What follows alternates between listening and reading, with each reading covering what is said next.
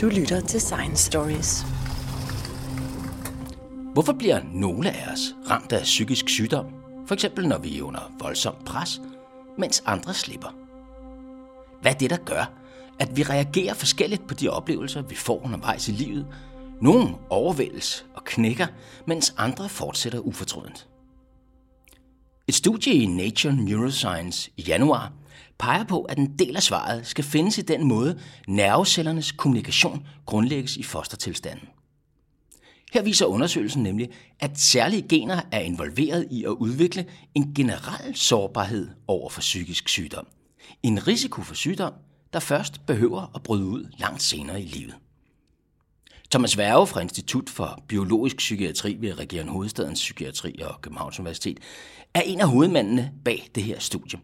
Og før, Thomas, vi tager fat på jeres opdagelse, og hvad det måske kan betyde for patienter og udvikling af lægemidler og forståelse af psykisk sygdom osv., kan du så ikke lige fortælle om baggrunden? Hvad er det, I har gjort her, og hvorfor har I gjort det? Man kan sige, at det er jo en rejse, som begyndte for 5 af mine kollegaer og mig for efterhånden 7 år siden. Vi fik en meget, meget stor bevilling af Lundbeckfonden, som gjorde os i stand til at lave begynde at realisere verdens største psykiatriske studie.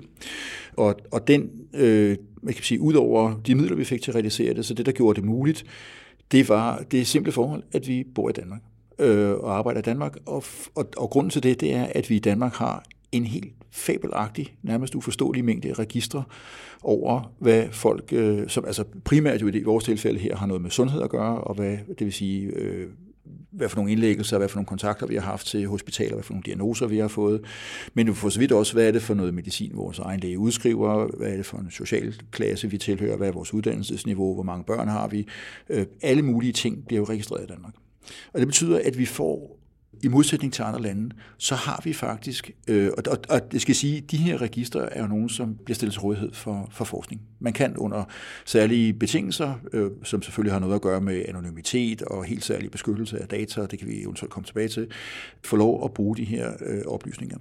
Og man kan krydse dem med CPR-registret, det er også det, ikke? Også der er et nummer på det hele. Alle de her oplysninger hænger jo sammen, det er så den ene kode, vi bruger, eller den fælles kode, vi bruger, det er nemlig CPR-nummeret, som gør, at man kan hænge tingene sammen. Hvor mange børn har man? Hvor bor man henne? Hvor er man blevet født henne? Hvad for en uddannelse har man? Hvad for nogle indlæggelser har man haft? Hvor mange gange man brækket benet? Eller hvad det nu måtte være, som er en sygdom. Så det er jo det ene element, at vi kan få adgang til de her data. Og det, der så ligger der, kan man sige, det ligger der jo en meget simpel praktisk fordel ved. Det er nemlig besparelse. Vi skal ikke sætte ud og hente alle oplysningerne. Men den rigtige, virkelige ting, som jo, det er noget, man kan i de nordiske lande generelt i forhold til resten af verden, men det er noget, man kan helt særligt i Danmark. Og som selvfølgelig, parentes bemærket, er noget, som gør, at vi skal være voldsomt omhyggelige med at passe på den måde, vi anvender de her data på, fordi det er sådan helt særligt privilegie. Det er et helt unikt privilegie, vi har, og som baserer sig på en enorm tillid og sammenhængskraft, som er i det danske samfund, ikke? Men det, der ligger i det er, at vi kan gennem de her registre få et meget, meget komplet billede, ikke bare af nogle få personer, som ønsker at deltage i det og bruge tid på et konkret studie, udfylde spørgeskemaer, blive interviewet og hvad det nu ellers må være, men vi kan få et meget, meget komplet billede af, hvordan en hel befolkning, kan man sige, opfører sig, eller hvad en hel befolkning udsættes for i det her tilfælde. Hvad er det for sygdomme, der rammer? Hvor er det, de rammer? Hvor rammer de i landet? Er der forskelle, regionale forskelle på, hvor sygdomme rammer? Er der socioøkonomiske forskelle på det? Eller også, og det er den sidste pind på det her, er der nogle biologiske forskelle på det? Er der noget genetik, som varierer? Alle andre steder praktisk talt i verden, så er man tvunget til at bruge de, skal vi kalde det for håndværende sømsprincip. Det er typisk de mennesker, som kommer ind på et hospital, som bliver spurgt, om de har lyst til at være med i en undersøgelse, etc. Det er der rigtig mange, der har heldigvis.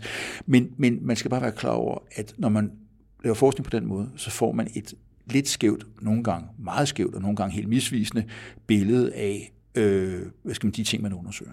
Vi kan gøre det på en hel befolkning, og vi får et meget ensartet billede på tværs af hele befolkningen. Det er det ene element. Det er det, der handler om sundhed, medicin, you name it, hvad der kan være. Det andet element, det er, at vi også har det, som hedder biobanker. Formelt set, juridisk set, er det også registre. Biobanker, det er meget ofte samlinger af blodprøver eller samlinger af andre vævsprøver, som kunne være taget ud i forskellige sammenhænge.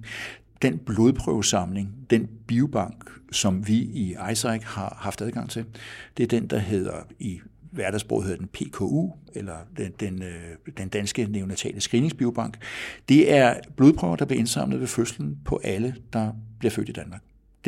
Det sker sådan inden for de første dage, 3-4-5 dage efter fødslen, hvor der bliver taget en lille bitte hele prik blodprøve fra alle børn. Den bliver undersøgt. I det her tilfælde i Danmark bliver den undersøgt ud. Det sker i mange lande, men i det her tilfælde bliver den undersøgt ud på Serum Instituttet i København. Og den fører til, at der er nogle håndfulde af børn, som hver år, eller deres forældre selvfølgelig, hver år, umiddelbart efter de er blevet født, får at vide, at de er født med en genetisk variant, som gør, at de vil blive svært mentalt retarderet, medmindre de kommer på en diæt. Altså, det er sådan en helt særlig sygdom. Ja, og den startede som en sygdom, som i forkortelse hedder PKU, men den er nu en, jeg ved ikke om det er en 16, 17 eller 18 forskellige sygdomme, man nu screener for. I alle de her tilfælde forhindrer man børn i at udvikle svær mental retardering. De skal blot, så at sige, have en diæt resten af livet.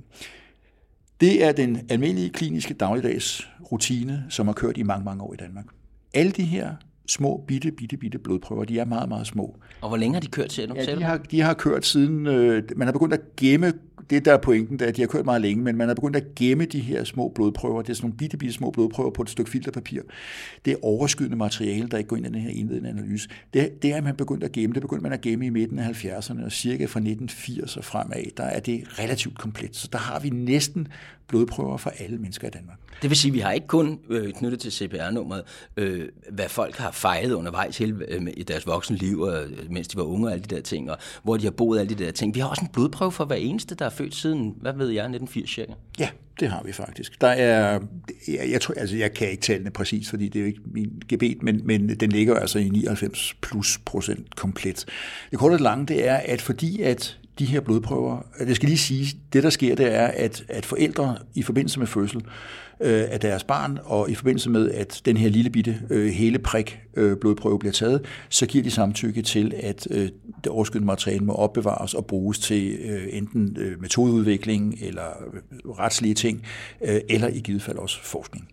Så det er sådan en meget bred tilladelse til, at man må bruge det selvfølgelig, og det er ikke bare derfor, man kan ikke bare gå ud og trække det i en automat på, man skal igennem videnskabsetisk komité og have en masse tilladelser for at få lov at få adgang til det her materiale, men det har vi så fået. Og det betyder, at vi kan tage den her overvældende mængde af det, vi kalder fænotypiske, kliniske data, socioøkonomiske data, demografiske data, familiestruktur, etc., og så kan vi kæde det sammen med genetik. Jeg kan måske lige endda sige, det lyder helt vanvittigt. Vi kan lave praktisk talt alt genetik på de her vanvittige små mængder af blod, som er tårs på det her filterpapir. Og det er meget stabilt, også det, der går tilbage til begyndelsen af 80'erne, som efterhånden er nogle år siden. Men man kan faktisk også lave andre ting. Man kan lave andre biologiske undersøgelser. Man kan se, hvad er det for nogle metabolitter, der er i blodet. Og der er rigtig mange andre ting, man også kan lave. Men i det her tilfælde taler vi overvejende om genetik.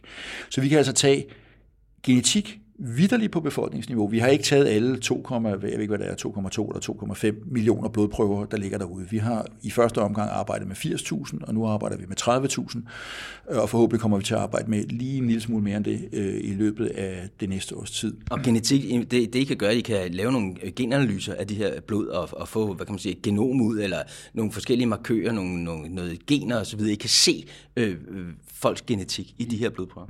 Vi kan, ja. Selvom det her materiale er så lille bitte, så har der været en meget heftig metodeudvikling, faktisk drevet ud på mine kollegaer ude på Serum Instituttet, som har gjort det muligt at tage de her meget små mængder af DNA-materiale, man kan hive ud af blodet, og forstørre det op, om man vil, sådan at vi får rigtig store mængder af DNA-genetisk materiale, som vi kan arbejde med. Vi kan lave alle mulige genetiske analyser, og det har vi også gjort. Hvad er det så konkret for nogle oplysninger, I har taget, og som I har krydset her, eller hvis man kan kalde det, altså sammenlignet, eller i hvert fald set, hvordan det hænger sammen? Helt overvejende, så er det psykiatriske diagnoser. Vi har fokuseret på 5 diagnoser, de 5, kan man kalde det, store psykiatriske diagnoser, som, hvis vi tager det sådan mere eller mindre aldersfordelt, så er autisme, ADHD, depression, skizofreni og bipolær sygdom. Så 5 store sygdomme, i forskellig grad genetisk betinget, forskellig grad miljømæssigt bestemt. Dem, vi har undersøgt, det vil sige, det er, har man en eller flere gange haft en indlæggelse. Det kan være det man kalder en regulær indlæggelse som en heldøgnsindlæggelse, hvor man rent faktisk bliver på hospitalet, eller er det en ambulant kontakt, man har haft på hospitalet, og har fået en diagnose. Og så har vi knyttet det sammen med genetiske data. Simpelthen for at prøve at finde ud af, hvad er det for noget genetik, der underligger, eller der ligger til grund for udviklingen af de her sygdomme. Så det er hvad? Så er det alle danskere, der har fået en psykiatrisk diagnose siden, hvad ved jeg, 1980 eller hvad? Det er nu ikke alle med alle psykiatriske sygdomme, men de her 4 eller 5 diagnoser, som altså fylder rigtig meget. De fylder langt det meste af det. I første omgang så er det personer født mellem 1981 og 2005. Vi stopper i 2005 i første omgang, fordi folk, der er født i 2005, skal også have tid til at udvikle eventuel sygdom, for at det er relevant at inddrage dem i undersøgelsen. Og som er født i den her 25-års periode, og som så har udviklet eller fået en psykiatrisk diagnose, en af de her 5 diagnoser, frem til 2012. Det er det første, vi har kigget på. Så du kan sige, at det er diagnoser overfor genetik. Det er den helt simple form af de undersøgelser, vi har lavet. De kan udbygges enormt i alle mulige retninger med socioøkonomiske, geografiske oplysninger. Men i første omgang er det diagnoser overfor genetik. Okay, så hvad hedder det? For jeg lige skal høre, hvad det så er, I kan se og så videre. Jeg vil sige, de her blodprøver, det er dem, der i sidste forår, 2018, der var en skandalesag, kan man sige, om at de ikke var blevet holdt ordentligt tilsyn med dem i USA og så videre. Det er faktisk den her, det er den sag, som vi nu her snakker om. Hvad blev resultaterne af det forskningsprojekt? Det er korrekt. Altså, det, der skete for et år siden, i vores optik var det, og det var også det, vi forsøgte at forklare, den journalist, der beskæftigede sig med det dengang, var meget et... Siger du lettere bitter, kan man høre? Nej, bestemt ikke. Jeg siger bare, det var, i vores optik var det en storm i et glas vand, og man kan se, der har heller ikke været, der har været kontakt for forskellige myndigheder efterfølgende. Når en ting kommer på forsiden af Politikken en søndag formiddag, så kan man sige, så er der mange, der reagerer. Og det er der blevet for... Den ledelsesgruppe, vi er i iPSYCH, har vi givet svar til de myndigheder, der har spurgt om det, og de har fundet de svar fuldt tilfredsstillende. Så jeg tror ikke rigtigt, der har været så meget at komme efter. Jeg tror i virkeligheden, det bygger på en, jeg ved ikke om sige, det er en misforståelse, men man skal selvfølgelig også være åben for, at en og samme situation kan selvfølgelig blive set og opfattet på mange forskellige måder. Men det er den tillid, du snakkede om, at var nødvendig i det her. At fordi at man netop i Danmark har adgang til alle de her oplysninger som forsker, så kræver det også, at man virkelig går forsigtigt til den. Og den sag, kan man sige, viser, hvor sårbart det her er for danskere i det hele taget. Altså det er ikke kun mine genoplysninger, det er også, hvor jeg har været, hvor jeg har boet, hvor jeg har arbejdet, hvad mit CPR-nummer, hvad jeg har betalt i skat, og I kan virkelig krydse mange ting her. Ja, du kan sige, der er jo ingen af os, der arbejder med forskning, som har adgang til CPR-nummer. Det er sådan lige en grundting, som er meget rar at vide. Jeg kan ikke slå nogen op. Jeg ved ikke, om mine egne børn er med i det her studie. Jeg ved, jeg ikke selv er med, fordi jeg er for gammel til det, men altså, det er bare i den forstand, der er ingen af dem, der er aktive i det studie her, som har adgang til nogen som helst af de her personlige oplysninger. Og der, på de supercomputere under de der ekstremt beskyttede adgangskriterier og beskyttelser, som er bygget ind i det her, ligger der heller ingen af de her personlige oplysninger. Men det er rigtigt, at vi har jo adgang til, det var det, vi startede med at sige, eller tale om, det er jo exceptionelt mange oplysninger, også detaljerede oplysninger om rigtig, rigtig, rigtig mange mennesker. Og så selvfølgelig skal der bygges, eller passes fantastisk godt på det. Det vil jeg så også lægge hovedet på blokken og sige, det gør vi i den grad også. Vi har brugt vanvittigt meget energi på at opbygge den sikkerhed, som er omkring alle de her data. Og så kan du sige, hvor vi er overrasket over, at der var nogen, der havde en mening om det her. Nej, det var vi bestemt ikke. Altså, det er jo et helt exceptionelt privilegie at kunne få adgang til de her data, og særligt hvis man er i den branche her og ved, hvad det koster af energi og ressourcer og penge for at kunne indhente noget, som er meget, meget dårligere, end det vi har haft mulighed for at arbejde med. Så er man godt klar over, hvor exceptionelt det er. Og så kan man sige, når man sidder med det, så virker det helt naturligt, men hvis vi spørger os selv, jamen vil du bare umiddelbart give alle dine data væk til en eller anden person, som sidder på en institution eller hospital, eller hvad det nu måtte være, på et universitet, og de fleste vil jo alligevel nok tænke sig en lille bit smule om. Så vi var i den grad forberedt på, at der var personer, som kunne have meget klare og meninger omkring det her, var godt eller ikke godt. Man kan kun sige, vi har alle de tilladelser, vi skal bruge til at lave det her, og det er godkendt i alle ender og kanter, så, og vi skal gøre vores for at dels passe på data, det gør vi. Og dels jo så returnere noget, som kan bruges, fordi vi sidder jo ikke og laver det her for sjov, og dem, som har givet os de her ekstremt mange midler til at arbejde med de, at først at generere data, men så også arbejde med dem, de har heller ikke givet midlerne for sjov. De har givet midlerne, fordi vi skal returnere noget, som er med til at både give en øget videnskabelig indsigt, som højner alles forståelse for det her, men jo også kunne gøre noget for at hjælpe de mennesker, som er ramt af psykisk sygdom. Og det skal man altså huske på. Det er jo altså op imod en tredjedel af alle mennesker i Danmark, som på et eller andet tidspunkt i deres liv kommer i kontakt med det psykiatriske sundhedsvæsen. Og nu har I så nogle resultater, og det første, I kan se her, det er, at der er en sammenhæng mellem, hvad for nogle gener man har, og hvorvidt man udvikler psykisk sygdom senere i livet, og at de her gener, de har noget at gøre med, hvad der sker i fostertilstanden. Kan du ikke prøve at forklare, hvad er det, I har fundet ud af? No. Måske skulle jeg lige spole en lille smule tilbage og sige, at det her det er ikke det første studie, der kom ud. Der er faktisk 2018 var et meget produktivt år for os, hvor der kom meget store studier ud. Flere af dem kom, hvor iPSYCH-data var en del, men en meget stor og meget afgørende del af en skal vi kalde det, verdens sample, altså et kæmpestort internationalt konsortie, hvor iPSYCH var meget drivende i det. Det har primært været inden for depression, autisme og ADHD. Forskellige diagnoser, forskellige psykiske lidelser, som blev undersøgt hver i deres ret. Det seneste studie her, som vi kommer til at tale om i dag, det er et studie, som kun indeholder danske data. Og det, der er det unikke ved det, det er, at vi ikke kun siger, den person, som indgår her, herr X eller fru Y, som er med i det her studie, har på nuværende tidspunkt en depression, derfor er det en depressionspatient.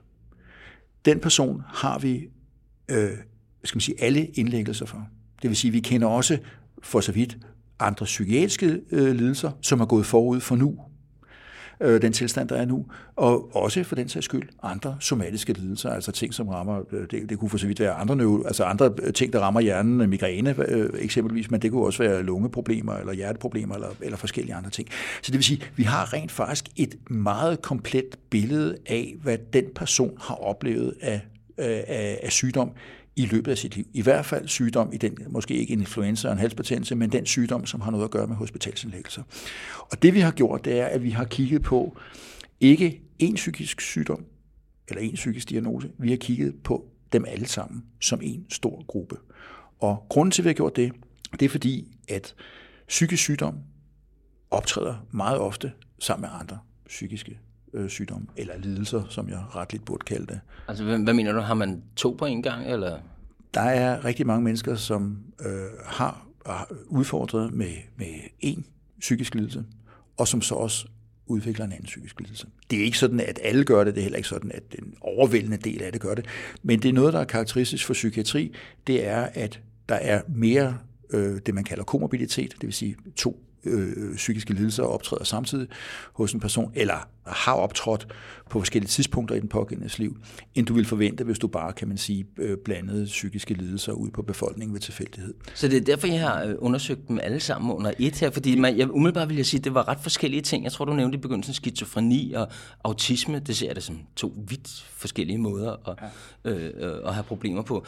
Depression er også noget helt andet. ADHD, det er koncentrationsbesvær eller sådan noget først og fremmest. Altså, det er nogle meget forskellige ting her. Ja, det er det. Men man kan godt have flere af de her symptomer samtidig. Der er mange personer, som kæmper med mere end en psykisk lidelse. Det er det ene forhold, som gør, at vi tænker, der er jo noget fælles i det her. Der må være noget fælles på tværs af psykiske lidelser. Den anden ting, det er, du kan sige, det hedder komorbiditet, når to sygdomme eller to diagnoser optræder hos samme person. Vi kalder det familiær disposition, hvis to lidelser er i familien. Det vil sige, at du går op hos din læge, og så siger man, er der nogen i din familie, som har haft det ene eller det andet? Der kan vi se, at hvis der er en psykisk lidelse et sted i familien, så er der en øget risiko for, at der er anden psykisk sygdom eller lidelse andre steder i familien. Så det vil sige, at vi har haft den her fornemmelse, den har været i meget, meget lang tid, om at der er nogle årsagsforhold, som er fælles og går på tværs af psykiske lidelser.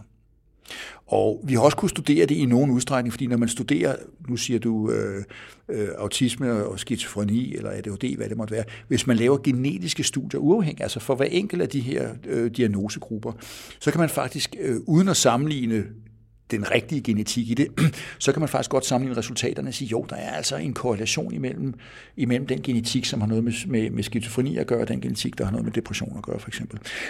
Men det vi har gjort, det er, at vi har gået skridtet videre og sagt, jamen nu kan vi jo faktisk kigge på en hel befolkning. Og vi kan ikke kun kigge på en hel befolkning lige, hvordan de har det nu, for det her øjeblik, hvor vi møder dem på et hospital eller en klinik, eller hvis det er raske kontrolpersoner.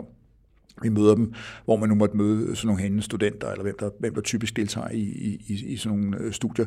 Vi kan faktisk kigge på hele den danske befolkning, og så kan vi kigge over hele det liv, de har levet. Nogle af dem har som sagt levet relativt kort, fordi de var kun relativt unge, da vi ligesom lavede det her studie. Men nogle af dem er jo altså oppe i slutningen af 30'erne og har gennemlevet en pæn del af deres liv, og særligt når man kigger på psykisk sygdom, hvad man kan blive udsat for der. Og så studere det i sin helhed. Og det betyder jo faktisk, at vi kan, nu sagde du det her med, hvor er det underligt, at ting, som jeg ellers tænker på, depressioner, ADHD, tænker måske depression som noget, der kan være inaktivt, og ADHD som nogen, der er for aktive, hyperaktive. Altså, hvordan kan det dog have et eller andet til fælles? Udover det her med, at altså, over tid kan man se det i samme person, eller i hvert fald i en familie kan man se det op.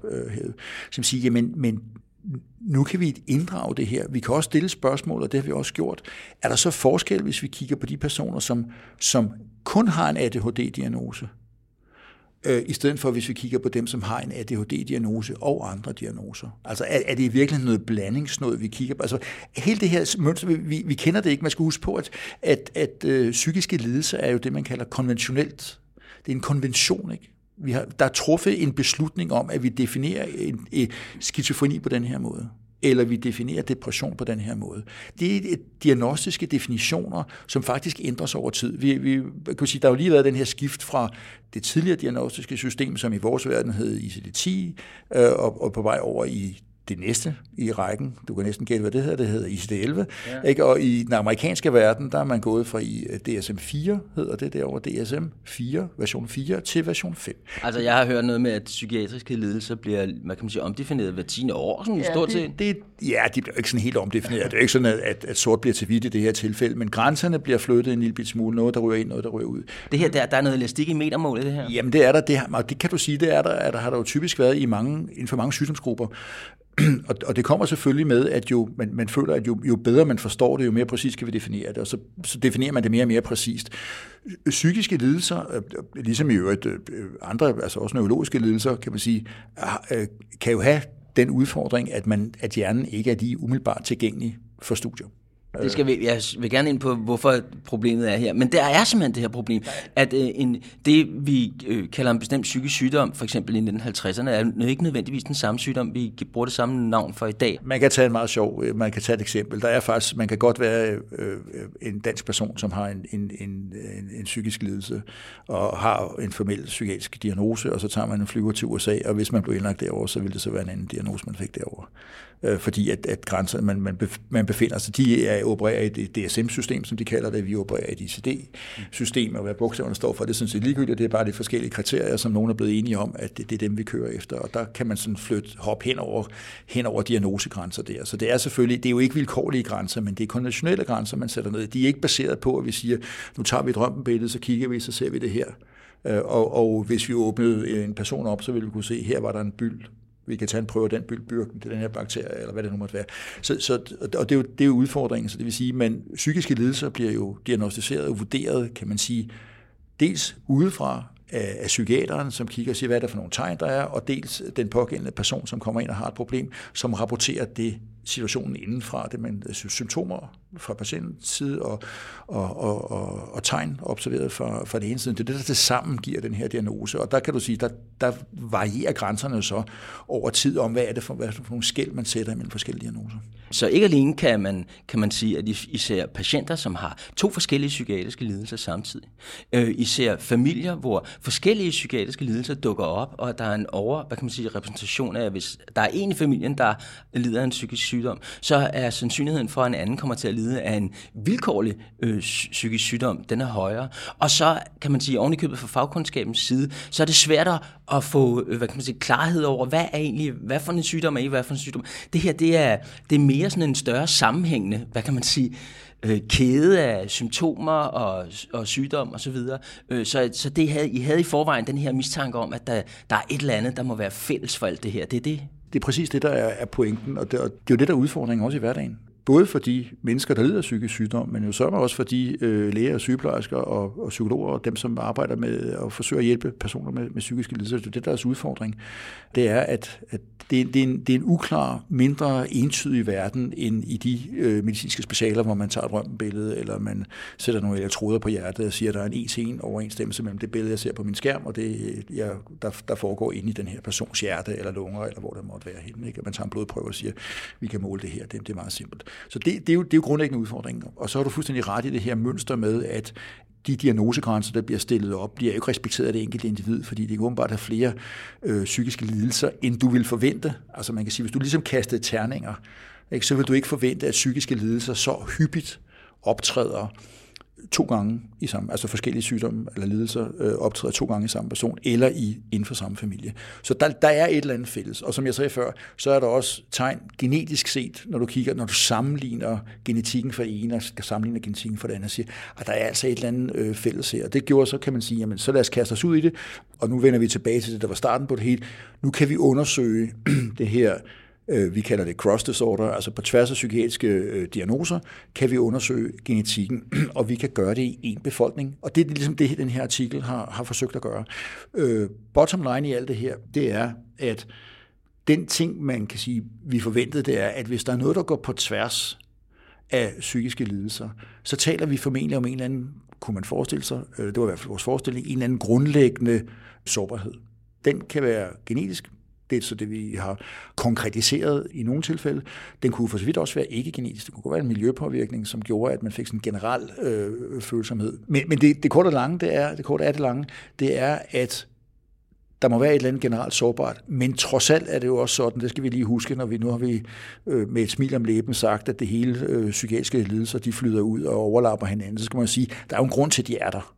Diagnoser, og det er jo fordi, de giver mening. Og det vil sige, at en person, der lider af skizofreni, adskiller sig jo meget klart fra en person, der lider af depression, hvis du sådan tager kernegrupperne. Selvfølgelig er der personer i brudfladerne mellem de to, som kan være svære at afklare og dermed også at hjælpe, men der er jo også klare tegn inden for de enkelte. Så må ikke der er et eller andet, der giver lyden sin farve. Altså der kommer et eller andet til, der er en grundlæggende sårbarhed, og så er der noget, der skubber en person eller personens lidelse mere i en retning end i en anden retning. Ja, hvad er det så?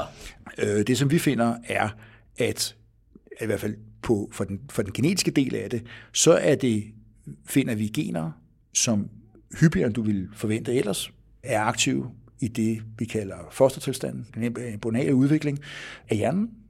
Og hvis man skal blive endnu mere konkret end bare hjernens udvikling, så er det synapsedannelsen i hjernen, og det vil sige, synapsen, det er der, hvor kan man sige, ledningen fra en nervecelle rammer og forbinder med en anden nervecelle. Det er simpelthen lige præcis der, hvor man kan sige, stikkontakten fra en nervecelle går ind i den næste nervecelle. Og I siger, det er gener, der er involveret i hvad? I dannelsen af de her synapser, eller udformningen af dem, eller, og det foregår hvornår i fostertilstanden, og sådan, altså hvor er vi henne? Du kan sige, hele den udvikling af hjernen starter jo meget, meget tidligt, og den slutter jo først, når du er for så vidt op i 20'erne.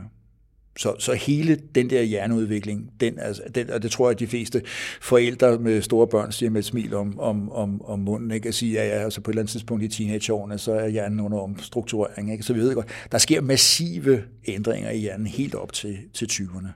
I øvrigt noget, der knytter an til en anden ting, som er mere skizofrenispecifik, men som også er genetisk, hvor genetiske fund har peget på i hvert fald en meget væsentlig proces netop for den her remodellering af hjernens struktur, som sker i teenageårene, og som altså sent teenageårene i begyndelsen er selv helt ind i voksenårene, og som man kan sige knytter meget godt an til den primære risikoperiode for udvikling af skizofreni, som vi kender, som ikke altså i sent teenageårene og op i de første halvdel af 20'erne. Så det er en meget, meget lang proces, men dem vi kigger på, det er altså noget, der ligger i fostertilstand, og det er ikke sådan, at vi kan gå ind og sige, det er i den uge af graviditeten, at der er tale om et eller andet. Men den ligger der. Det er præcis nok. Altså, der er 2 elementer i, at vi kan sige, noget af det, som skaber psykisk sårbarhed, ligger i fostertilstanden, og det er de her biologiske processer, som overvejende er involveret. Det kan vi sige tilstrækkeligt præcist til, at vi meget mere kvalificeret end tidligere kan gå ud og stille spørgsmålet, jamen er der nogen miljøpåvirkning? Og nu skal man huske på, miljøpåvirkning, når man er et foster, det har jo meget at gøre med, hvad man udsættes for fra under graviditeten af sin mor. Altså, det miljø er jo sindssygt beskyttet. Det er derfor, man er derinde og ikke kommer ud tidligere end det. Så det er sindssygt beskyttet. Men der har jo været en masse studier, meget epidemiologisk drevne studier, som har undersøgt om betydningen af forskellige typer af vitaminer eller andre næringsstoffer eller længden af graviditeten, for eksempel det, der hedder gestationsalder. Ikke? Altså, hvis man har kort gestationsalder, så er der en øget risiko for psykisk sygdom. Hvis graviditeten går over tid, så er der også en øget risiko for psykisk sygdom. Det er alle sammen elementer, vi ikke helt forstår betydningen af. Vi kan bare se, det er det, vi kalder risikofaktorer. Vi kan måle dem, men vi forstår ikke deres biologiske, altså skal vi kalde det fysiske eller mekanistiske indvirkning på det at få sygdom. Men når vi begynder at sige, okay, her har vi et tidsvindue, som vi selvfølgelig arbejder på at gøre mere og mere snævert. Vi har nogle konkrete processer, som finder sted i de og de typer af celler. Så begynder vi at sige, men hvad er der af de type af den proces, lige nu sidder jeg bare og fabulerer og gætter fuldstændig frit, er der en involvering af et vitamin? Kan man sige, hvad for nogle ting indgår i de her processer, og ved vi fra, det kunne være dyremuseforsøg eller andre cellulære forsøg, hvad for nogle komponenter, som er super vigtige her. Og det er ikke en ting, vi er gået i gang med nu, men det er den mulighed, der pludselig foreligger, og det genetikken kan, det er, at den kan pege et konkret sted hen og være med til at skabe, i det her tilfælde, biologiske hypoteser, hvor vi så vil stille spørgsmål og sige, er der nogen over blandt vores epidemiologiske kollegaer, som i virkeligheden har studeret stresshormoner, for eksempel, eller andre væksthormoner, eller infektionsparametre? Altså, hvad betyder infektion? Altså, er det altså, hvad man er blevet inficeret af, og altså, hvad moren har fejlet af? Der er en masse studier, som har undersøgt, hvad er betydningen af at altså, slemme infektioner under graviditeten, at det er noget, der øger risikoen. Det er ikke, der er jo intet deterministisk over nogle af de her elementer. Det er jo alle sammen mange begge små, skal man sige, bare for at afdramatisere. Hvis man nu har haft en influenza under en graviditet, så der er jo intet deterministisk over det. Men det kan jo godt være, at altså de modeller, man arbejder med, er jo det her med, at der er noget genetisk sårbarhed, som ligger til grund for det, og så er der noget andet eksternt miljø, som kommer og influerer på og skubber på oven i det. Og hvis du kigger, så er der jo masser af personer, der er født, hvis mødre havde for eksempel infektioner, som en af mine kollegaer, Michael Benros, arbejder rigtig meget med at kigge på infektioner, både under graviditeten, men også op igennem livet, og siger, er det vores immunsystem, som enten ikke beskytter os godt nok, under graviditeten vil det så i givet fald typisk være morens immunsystem, eller er det et immunsystem, som overreagerer rent faktisk? Ja, det slår årsagen til infektionen ned, men samtidig så bliver vi selv efterladt med en blodtud, hvis vi skal blive sådan et lidt populære billedsprog, og dermed får en skade, samtidig med, at man forsøger at redde sig. Og der kan du sige, der åbner genetikken jo pludselig en dør ind til en verden, vi ikke har været i før, og siger, jamen, hvad andet genetik har den samme tid og sted, som det, vi finder, som går på tværs. Og du kan sige, og det kan jo være, at der er noget andet, som ligesom forstærker effekten, men som så skubber det over imod noget, der mere ligner noget skizofreni end noget depression. Og den ting ved vi ikke endnu, men det er jo det element, der åbner sig. Det er det ene, som kommer ud af det studie. Det andet, det er jo det her med at sige, selv sent indsættende psykisk sygdom, altså i modsætning til autisme, som jo bliver tydeligt meget, meget tidligt i livet, så kan du sige, at meget depression kommer jo rigtig, rigtig sent i livet, og skizofreni og bipolar kommer jo også, kan man sige, i hvert fald sent i teenageårene eller op i voksenlivet, ikke? Og sige, men selv der ligger kimen, ikke hele kimen, men noget af kimen til de her sent indsættende psykiske lidelser, den ligger altså helt tilbage i fostertilstanden. Midler mod psykisk lidelse, altså det medicin, man kan sige, lægerne har til rådighed til at prøve at behandle de her patienter, det har jeg forstået, har i praktisk taget ikke udviklet sig siden 60'erne måske, eller deromkring. Det er måske lidt en tilsnigelse. Jeg tror, det du tænker på, det er udviklingen af antipsykotiske lægemidler, hvor klorpromazin, som det hed, kom dengang. Og jo, dengang jo resulterede i en revolution. Altså princippet i behandlingen har måske været den samme, men man har i hvert fald været i stand til at modellere mange af bivirkningerne meget, meget betydeligt. Så det er en sandhed med modifikationer. Når du er over i behandling af andre psykiske lidelser, så er der bestemt sket en udvikling siden slut 50'erne. Men jeg tror, at det, der er den vigtige element at holde fast i her, det er at sige, er der et behov som et uopfyldt behov for andre lægemidler? Ja, det er. Det kunne bestemt være bedre. Så du kan sige, det er jo et af de elementer og en af de ting, som vi gør. Vi har gjort det faktisk i løbet af de sidste 10 år tilbage, da de allerførste genetikresultater kom inden for psykiatri. De kom først i skizofreni af en eller anden grund, hvor det er den primære sygdom, der blev arbejdet med. Da vi fandt det tilbage i 2008, så førte det faktisk til et meget stort samarbejde med firmaet Lundbeck, altså H. Lundbeck i Valby, som gør, at de nu har et udviklingsprogram, som jeg ikke kender til i detaljer, men et udviklingsprogram for nye lægemidler. Den del af spin-offet fra at lave genetik har jo været kolossalt vigtigt, fordi der for 10 år siden begyndte der at brede sig, nu skal man passe på med at bruge ordene i den sammenhæng, men der begyndte at brede sig en vis depression, eller i hvert fald pessimisme inden for udviklingen af nye lægemidler. Det var egentlig også den, der startede dit spørgsmål før, om er der egentlig sket rigtig meget inden for udviklingen af lægemidler i psykiatri. Der kom den her depression. Det er lige før, jeg vil sige, alle lægemiddelfirmaer, med undtagelse af Lundbeck, tror jeg faktisk, nedlagde deres, ikke hele deres CNS-afdeling, men i hvert fald den del af deres lægemiddeludvikling, som havde med psykiske lidelser at gøre. Fordi man simpelthen ikke forstår, hvad det er, og man har prøvet forfulgt alle mulige forskellige strategier for at udvikle ny medicin mod psykiatrisk lidelse, og der, man savnede gennembrud, og hvad kan man sige, og håb om noget, som man kunne, hvad kan man sige, tjene penge på, selvfølgelig når det er et medicinalfirma, men det var ligesom gået i stå, og det er det også, og jeg synes jo også, når jeg ser på, hvad kan man sige, behandling i psykiatrien i dag og så videre også, at tit så virker For en udforståelse virker behandlingen nogle gange meget grovkorn. Altså, det virker meget voldsomt, den måde medicinen indgriber i de patienters virkelighedsopfattelse, og hvordan de har det, og så videre.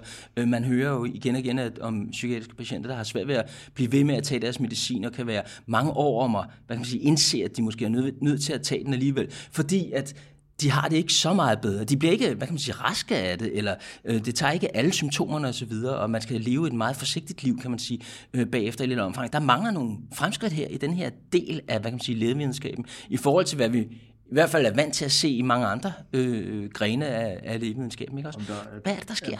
Du kan sige, det er et helt stort problem, og den helt store udfordring, det er, at psykiske lidelser rammer det organ, som i dag er vel den sidste barriere for videnskaben, nemlig vores hjerne. Og den rammer ikke, kan man sige, en tydelig struktur, som bliver ødelagt, og som kan føre til bevægeforstyrrelser, eller det er ikke en tydelig degenerativ tilstand, for eksempel, som man kender fra nogle neurologiske lidelser, hvor du siger, okay, her er der en eller anden degenerativ proces, som jeg kan se, men som jeg ikke endnu kan gøre noget ved. Inden for psykiatri, så er der jo tale om, at du rammer de evner, de processer i hjernen, som vel, man kan sige, definerer os som mennesker. Det, at vi står op om morgenen, hvis du kigger på depression, og gør ting, er aktive, eller at vi har en regulær opfattelse af vores verden, at vi kan koncentrere os, så vi kan agere i verden, vi har de sociale kompetencer, så vi kan indgå i de netværk, som man nu skal indgå i som menneske, fordi vi er et socialt dyr. Og alle de her elementer, altså psykiske lidelser rammer det at være menneske, og det kan man sige, det output, som er, det psykiatriske, naturlige output af hjernen, er det, der gør os til mennesker. Og det er jo ikke en grov sygdom, hvor et hjerte begynder at slå arytmisk, og du sætter 2 elektroder på, eller måler det, nu siger det måske på en måde, som kan virke, som om, at kardiologi er et nemt speciale. Det er på ingen måde tanken, men det kan måles. Vi kan ikke måle en tanke på den måde. Vi kan måle det forhold, at hjernen er aktiv, men vi kan ikke måle en tanke. Nogle gange kan man måle en følelse, hvis du for eksempel bliver bange, eller i den forstand, men ellers så kan vi jo ikke måle hjernen. Det er også det, der gør psykiatri, skal man sige, skal vi kalde det teoretisk, filosofisk, psykologisk fascinerende at arbejde med, det er, at det rummer kernen til det, vi er. Og jeg tror, det er der, og det er også, når du så tænker, hvis du ligesom køber ind på den præmis om, at hjernen er den her sidste barriere, og psykiatri rammer det at være menneske. Og hvis man kender folk med psykiske lidelser, og jeg kender både gennem arbejde, men også helt tæt på folk, som hver dag kæmper med meget store problemer, så forstår man jo, at det ville være Et eller andet sted ville det være bizart at sige, at noget, der er så toptunet, noget, der er så fint reguleret som vores hjerne, og som skal operere i den her myriade af forskellige, den skal kontrollere vores krop på alle mulige måder, skal den kontrollere vores krop, den sætter vores tanker i gang, den skal gøre, at vi kan bevæge os gennem verden uproblematisk. At de forstyrrelser, som der er, når man lider af en psykisk sygdom, at det at hvis vi tænker på, at der skulle være der kommer et lægemiddel, som kan gå helt specifikt ind og rette det, sådan at det bliver helt normaliseret, at det så ikke skulle have nogen virkninger på andre outputs fra hjernen, altså hvordan vi bevæger os rundt, eller hvordan vi tænker. Og det er jo det, der er problemet, altså, som jo gør, altså Peter Hagelund, dansk filminstruktør, vi deltog helt marginalt i den, men havde lavet de her par udsendelser i Danmarks Radio, om han savnede sin sygdom, han lider af bipolær sygdom, og når han er det, man kalder velbehandlet, så har han jo ikke de store gener af sygdommen, men han savner sin sygdom, fordi det var undskyld udtrykket, men det var fandme så dejligt, når det var, at det hele kørte for ham, og han kunne lave rigtig mange ting. Ikke? Bipolar, der svinger man mellem at være i en depression, men også at være i, hvad kan man sige, der ved jeg ikke engang, hvad I kalder det, men det svarer vel lidt som en kokainrus eller sådan et eller andet. Jamen det er jo, du svinger mellem mani og depression, ikke? Det tidligere hed det jo maniodepressiv sygdom. Nogen er mere det ene, nogen er mere det andet, og Peter her, som jeg har mødt flere gange, han lå i det, der hedder sådan hypomani, rigtig hurtigt kørende, og han syntes, det var rigtig fint, ikke? Og så blev han behandlet for det, og så kom han ned og blev mere stille og rolig, og har det fint, men savnede det. Så der er jo der er bivirkninger ved det her, og det er det dybt ulykkelige, men du kan sige, det er jo så også det, der er udfordringen nu, at sige, kan vi gøre noget andet, fordi mange af de lægemidler, vi har i dag, er jo sådan chance findings, altså de kommer op ved tilfældigheder. Det, der har været strategien med udvikling af lægemidler tidligere, det har jo været meget typisk farmakologisk at genskabe noget adfærd i dyr, som minder om et eller andet med psykiatri. Det kan være en passivitet, for eksempel, at til sidst sidder jeg helt tilbage, super stresset, larmet som en mus, og jeg laver ikke noget, fordi nu har jeg fået så mange bank. Overført betydning bank selvfølgelig, at... Larmet af skræk, larmet af angst. Det kan være larmet af skræk, eller simpelthen bare at sige opgivende, at sige, nu har jeg prøvet at gøre det her, men det går galt hver eneste gang, jeg gør det, og så nu giver jeg simpelthen op. Ikke? Eller du kan, man har også jo givet mus, ligesom nogle mennesker giver sig selv, nemlig... kokain-lignende stoffer, altså dopamin, amfetamin, lignende stoffer, som gør, at de bliver superaktive, og det som alle mennesker, hvis du får amfetamin nok, så bliver du psykotisk. Og så har man så forsøgt at hæmme det. Og det, der har gjort det her, vi talte om tidligere med, at de farmaceutiske virksomheder har opgav en pæn lang bekymrende periode jo, bare håbet om at udvikle lægemidler inden for psykiatri. Det var simpelthen, fordi man manglede modeller. Man havde brugt de her modeller, som enten var at man stressede dyr, og så sagde man, når de så var meget stressede, så sagde man, nu lider de af depression. Eller også gav man amfetamin, når de så får rundt i buret, så sagde man, nu er de psykotiske. Og så forsøgte man at lave lægemidler ud for det, eller som rettede imod det. Men det er jo en kunstig tilstand, man inducerer i dyrene, og guderne må vide, hvor meget de har at gøre med. De fører sig så til nogle lægemidler, som hjælper. Men hvor meget de har at gøre med menneskelig sygdom, er jo et åbent spørgsmål, det ved vi ikke. Men der kan du sige, tilbage til genetikken, det som det håbet er jo, det at sige, jamen nu tager vi altså rent faktisk noget rigtig årsag og bygger ind i et dyr. Og de gange, hvor vi har gjort det, ikke kun os og Lundbeck, men andre også, så ser vi rent faktisk, at vi genskaber nogle biologiske processer, eller nogle biologiske skævheder, som man jo også godt kunne se, men ikke vidste, om var betydende eller ej hos mennesker. Og når du begynder at se det hos dyr også, så kan du sige, okay, men så, hvad sker der så? Det er et åbent spørgsmål. Vi ved det ikke endnu. Vi ved ikke, om der kommer lægemiddel ud og sådan noget her. Men hvad sker der, når vi begynder at korrigere farmakologisk de her skævheder? Det er jo for eksempel, hvordan altså, nerveceller elektrofysiologisk virker. Kan vi rette op på det farmakologisk? Og hvis vi retter op på det her farmakologisk, vil det så have en bedring af et menneskes psykiske lidelser. Det er det ene element. Det andet element, vi ikke har talt om, det er den ting ved genetik, at den kan prædiktere, hvad der sker. Hvad betyder det? Prædiktere, vi kan forudsige, vi kan udsige noget om din sygdomsrisiko. Det, der sker for eksempel, hvis du går op hos din læge og har et eller andet problem, jeg synes sådan og sådan, eller du får taget nogle rutineblodprøver en gang imellem, det er der nogle mennesker, der gør. Så kan man sige, nu er der, så vil jeg sige, men dit blodtryk eller dit kolesteroltal eller hvad det nu er, det skal vi måske forsøge at gøre noget ved. Det kunne være en markør, det kunne være en indikation af, at der er et eller andet galt. Så derfor så går vi videre og undersøger det. Så man vil kunne bruge det her i forebyggelse, mener du? Du kan sige, at genetikken har jo den her ting, at hvis nu tager blodtryk for eksempel for at tage en ting, så skal vi vente på, at du får et forhøjet blodtryk, før vi kan gøre noget ved det. Mens at genetik, det kan du meget af det, som vi jo rent faktisk har lavet i iPSYCH. Det er nemlig at sige, det er faktisk nogle analyser, man kan tage ved fødslen. Og kan den være med til, nu kan man sige, det bliver en omstændig ting, hvis vi skal gøre det ved fødslen, men kan man meget tidligt i en patients sygdomsforløb, eller som risikoprofilering sige, jamen her er der en person, som skal være virkelig, virkelig påpasselig med det her.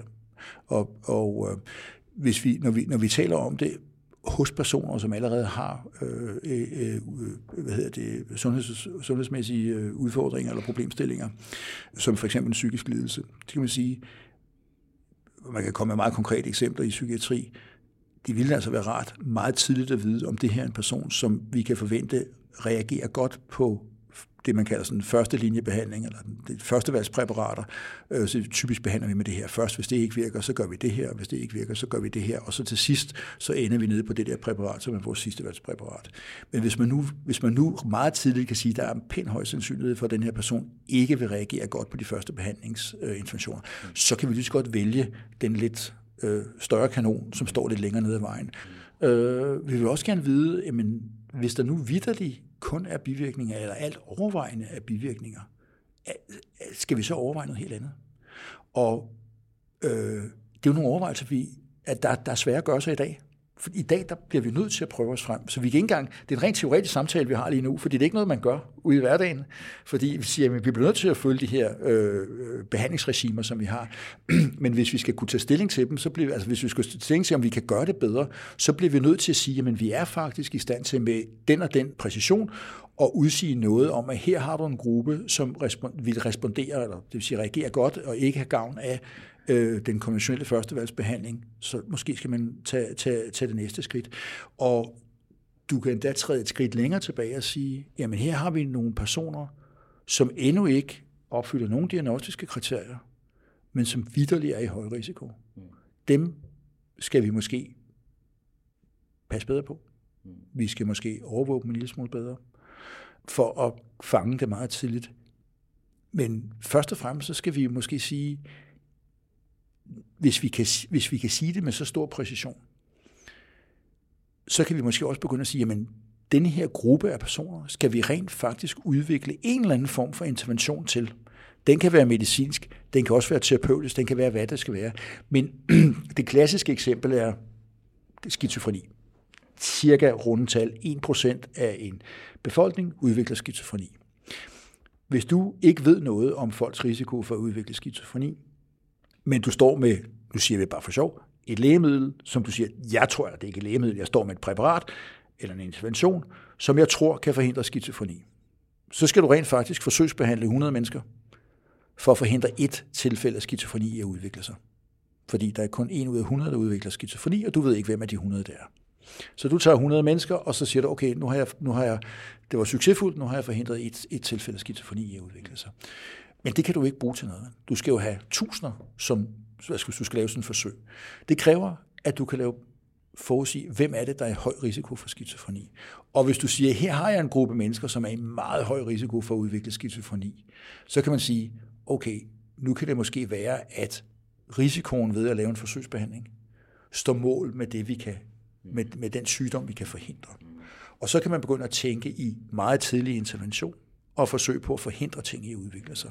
Så tror du, at netop den opdagelse, jeg gjorde nu her med den her, hvor I kan sætte nogle gener på den her sårbarhed, og I kan sige nogenlunde, hvornår den her sårbarhed ser ud til at opstå i hjernen osv., at det vil være med til, hvad kan man sige, at skabe den her større klarhed, som kan gøre, at man kan gå ind og udpege, hvem vil være i risiko for eksempel for at udvikle skizofreni senere i livet osv., gå ind og, hvad kan man sige, støtte op og måske sørge for, at vedkommende ikke bliver udsat for nogen påvirkninger, som man ved måske kan udløse den slags ting og så videre. Er det sådan noget? Er det sådan, du tænker, at man kan sige, det I laver her, og den type studier, I laver her, og hele det her ICD-projekt, det er på den måde, du tænker, måske kan vi komme videre i det her med at udvikle noget bedre behandling? Ja, altså jeg laver genetik af 2 grunde. Jeg synes generelt, genetik og arvelighed er et interessant biologisk fænomen til at starte med. Men grunden til, at vi laver det her, den er punkt 1. Vi bliver nødt til at forstå noget biologi. Vi bliver nødt til at forstå, hvor er det, den biologiske sårbarhed ligger. For som du selv startede med at sige, så er der nogle mennesker, der kan gå gennem ild og vand, og de kommer tilsyneladende fuldstændig uskadte ud på den anden side. Og så er der andre mennesker, som man kan sige er født på en måde, mit yndlingseksempel, det er måt. Som jeg tror, hvis man siger måt, så ved alle sammen en eller anden, som er meget bekymret på forhånd, og så sover den på forskud, og som jo er psykisk kolossalt sårbar som person, som er den anden ting. Men vi bliver nødt til at være i stand til at skelne, hvem er det, der har de her sårbarheder, og meget, meget sandsynligvis jo også forskellige typer af sårbarheder. Det er det ene element, og det andet element, det er så den der biologi, som vi kan informere, enten med henblik på lægemiddeludvikling, eller som sagt på læger, som vi har talt om det der med at sige, men kan vi blive bedre til at forstå nogle af miljøpåvirkningerne? Vi forstår godt, at stress og misbrug og mangelsygdomme, sult, altså for eksempel sultperioder, der er 2 klassiske sultperioder, dels i 44 i Holland og dels under kulturrevolutionen i Kina, hvor gravide, altså alle sultede jo, men hvor dem, som blev født, eller hvad kan man sige, dem, som var undervejs, hvor deres mødre sultede under deres graviditet, har en meget, meget høj risiko for at udvikle skizofreni og andre. Så vi ved jo, at der er en masse miljøpåvirkninger, som er med til at disponere for psykisk sygdom. Men kan den der biologi gøre det bedre til at pinpointe, hvad er det for nogle elementer, der kommer ind? De der 2 forskellige ben, prædiktion og biologi, eller sygdomsbiologi for at være en lille smule mere præcis, og sygdoms, altså og informere epidemiologien i det. Det er jo de 2 grunde til, at vi laver genetik. Og du mener, der er håb om, at den her metode her, den vil føre til, hvad kan man sige, bedre forhold for patienter, altså flere vil blive, om ikke helbredt, så få det bedre? Jeg er helt overbevist om, at det, man kalder genomic prediction, kommer til at vinde indpas. Det kommer det til at gøre på tværs af de her, skal vi kalde det, store folkesygdomme, hvis man må bruge sådan et løsagtigt begreb her, som psykiatri jo er en del af, men det gælder også for andre og masser af andre medicinske specialer. Simpelthen det forhold, at man ved første kontakt, det kan enten være til helt raske personer, som man vil vælge at lave forebyggende indgreb for, eller første gang man bliver indlagt med, eller kommer i kontakt med sundhedsvæsenet på den ene eller den anden måde, og siger, vi bliver simpelthen nødt til at vide, hvad vej er det, vi går ned af her. Altså, hvis det var en anden ting, så ville vi lave en scanning. Nu er det en genetisk analyse, vi laver, og så skal vi vide, hvad det er for en af vejene, vi har en forventning om, det går ned af. Det kommer til at vinde udbredelse over de næste endda få år, kommer det til at rulle ud. Biologien er tricky. Den er jo klassisk været den grund, man laver lægemidler, og man siger, at genetikken informerer os biologisk. Når vi kender biologien, så kan vi lave interventioner. Det har vist sig at være en lille smule mere stenet vej. Selv for, skal man sige, genetisk simple lidelser, hvor vi har genetiske varianter og mutationer, hvad man typisk kalder det, ikke? Hvor vi siger, at her har vi vitterlig en biologisk proces, og hvis man laver den problemstilling, så har vi altså store udfordringer. Selv i de tilfælde kan det være svært at gå den vej. Omvendt må man sige, de sidste 10 år, lige nøjagtigt i psykiatri, og i hvert fald i vores helt egne lokale danske erfaringer her, de har været fantastiske lovende, så indtil andet er bevist, så håbet lysegrønt.